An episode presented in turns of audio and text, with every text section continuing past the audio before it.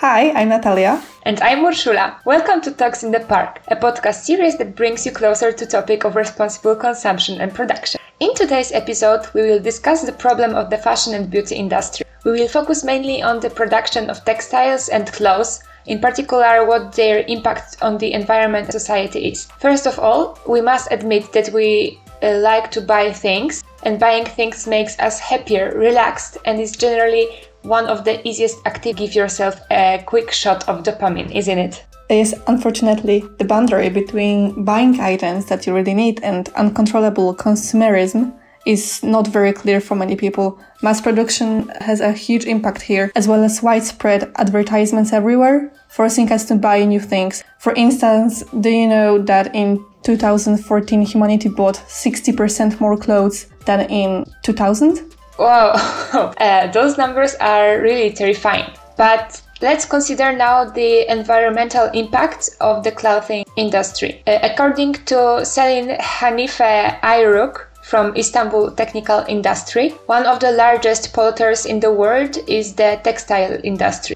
At least 8,000 chemicals are used to manufacture raw materials into our clothing and linen. 7 of the top 15 pesticides used in non-organic cotton growing methods are considered as possible, likely, or known carcinogens. According to the World Health Organization, 20,000 deaths occur annually in developing countries from the poison in pesticides that are used in crops. Growing cotton alone uses about 1/4 of the world's insecticides. And also referring to climate change, in 2015, textile industry produced 1.7 billion tons of carbon dioxide. Okay, for now let's focus on eco-friendly ways of production, as it seems to be an important issue here. Selin Hanife Ayruk from Istanbul Technical University in the work Greening of the Textile and Clothing Industry says, and I quote, "Today consumers are becoming more aware of the need to protect the environment, and companies use these terms to promote their goods on services with eco-labels.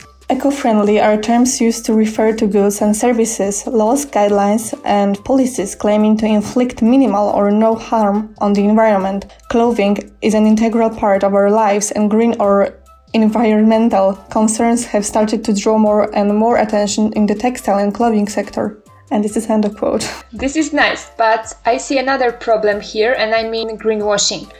This is a form of marketing spin in which green PR, that I mean green values, green marketing, are deceptively used to persuade the public that an organization's products, aims and policies are environmentally friendly and therefore better. Do you know what I mean? That they appeal to the nature. And this is a very serious issue. Obviously, putting a flower on the product label doesn't necessarily mean that it's eco-friendly. In this case, a large dose of caution and knowledge is required from the consumer, that means from us, and we should know what pictograms are referring to green products. But let's be honest, most of us don't care about such thing while relaxing shopping. Have you ever met the case of greenwashing in your life? Well, I am not sure. Maybe not in fashion industry, but food labeling can be very misleading. Anyway, the good thing is that nowadays the competitive environment forces industries to redesign their existing structures, and today it is an obligation to be environmentally responsible in the textile and clothing industry.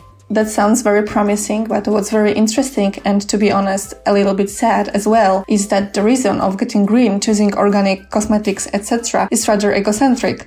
Lindsay Curry from Glasgow Caledonian University in the work on consumers' perception of green, why and how consumers use eco-fashion and green beauty products, says, "Regarding the motivation of consumers, both for eco-fashion and green beauty products, the protection of the environment is not a priority. Participants' reason for being interested in or purchasing eco-fashion or green cosmetics were egocentric. First, several participants admitted purchasing organic products to compensate for their misbehavior towards the environment. These products provide a license to sin, a pleasant way to relieve the guilt of being a fault for not recycling or for wasting or purchasing non-environmentally friendly products. Second, a major motivation that these participants frequently addressed was the issue of health, both for eco-fashion and eco-beauty products. Consumers were aware of the toxic elements contained in the clothes, in fibers such as cotton, in the tinting process, and in cosmetics that were afraid that these products might cause allergies or more serious health issues, especially among children. Finally, participants heard specific motivations for the wearing of eco-fashion, such as self-expression or status display. For some of participants, purchasing green products was a new form of conspicuous consumption. Actually, it sounds very pessimistic. The good news seems to be that by 2025, all European Union countries are going to create a collection system for unwanted textiles. This recycling is designed to reduce the environmental impact of industry. I think this kind of groundwork will definitely not harm our planet and, in fact, could be very helpful. On the other hand, the textile industry creates a lot of jobs for people from Asian countries such as India or China, even taking into account poor working conditions and low wages. It's a very controversial matter, actually. You often hear that employees in factories producing cosmetics and clothes work in terrible conditions. Do you think that things are getting better for now? We must bear in mind that considering the economic situation in poor countries, assessing this type of mass production is often difficult and it is influenced by many factors.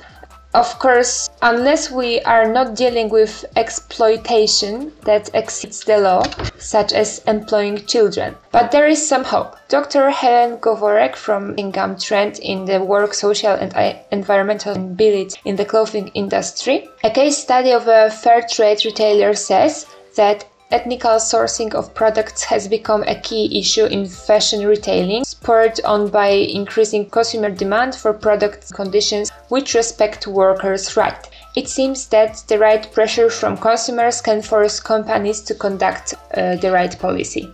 You're absolutely right. One step at a time can change a lot.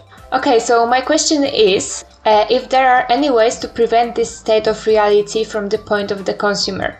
For instance, we know such social movements like zero waste movement, which refers to a lifestyle where people aim to completely eliminate their trash output.